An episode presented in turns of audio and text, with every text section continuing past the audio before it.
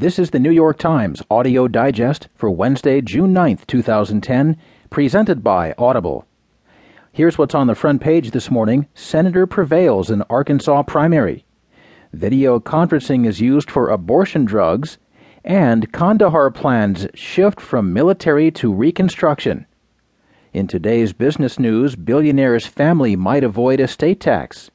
Eurosceptic becomes a darling of economists and a review finds pay incentives still reward the risk taking. There will be more business stories, along with more national and world news, a roundup from the sports page, and New York Times columnist Maureen Dowd.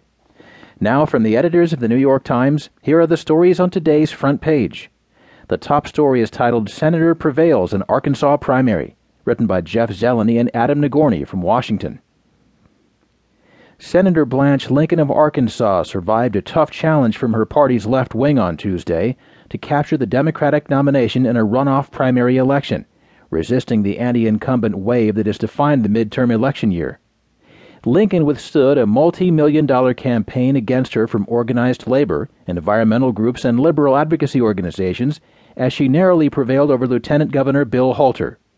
She faces a difficult contest in the fall but her victory challenges the theme that voters are poised to oust all officeholders. In South Carolina, Nikki Haley moved closer to becoming the first female governor of South Carolina, as she strongly outpaced three Republican primary rivals in one of the most divisive contests in a series of primaries in 11 states across the country that will further shape the contours of the midterm election season.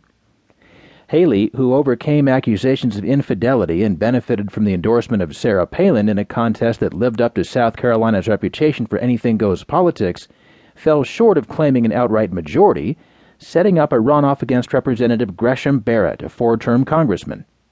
They were part of a four way Republican field seeking to succeed Governor Mark Sanford, a Republican who confessed to an affair with an Argentinian woman last year and was restricted from seeking re election by term limits.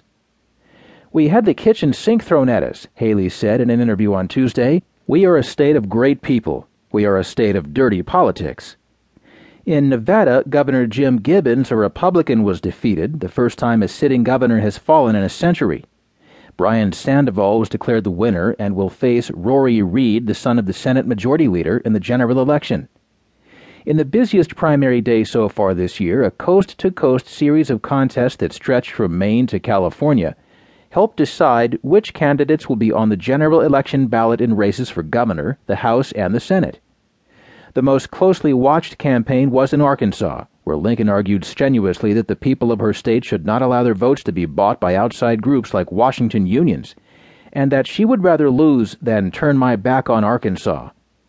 The argument seemed to be working as she swept Pulaski County, which includes Little Rock, leading by 19 points with 89% of the precincts reporting but statewide she led Halter by barely three points. In South Carolina, with 99% of precincts reporting, Haley led with 49%. Barrett came in second place with 22%. In recent weeks, the 38 year old Haley had been twice accused of infidelity, which she fiercely denied. She rose in the polls by promising to break an entrenched network that has dominated state politics in South Carolina for decades.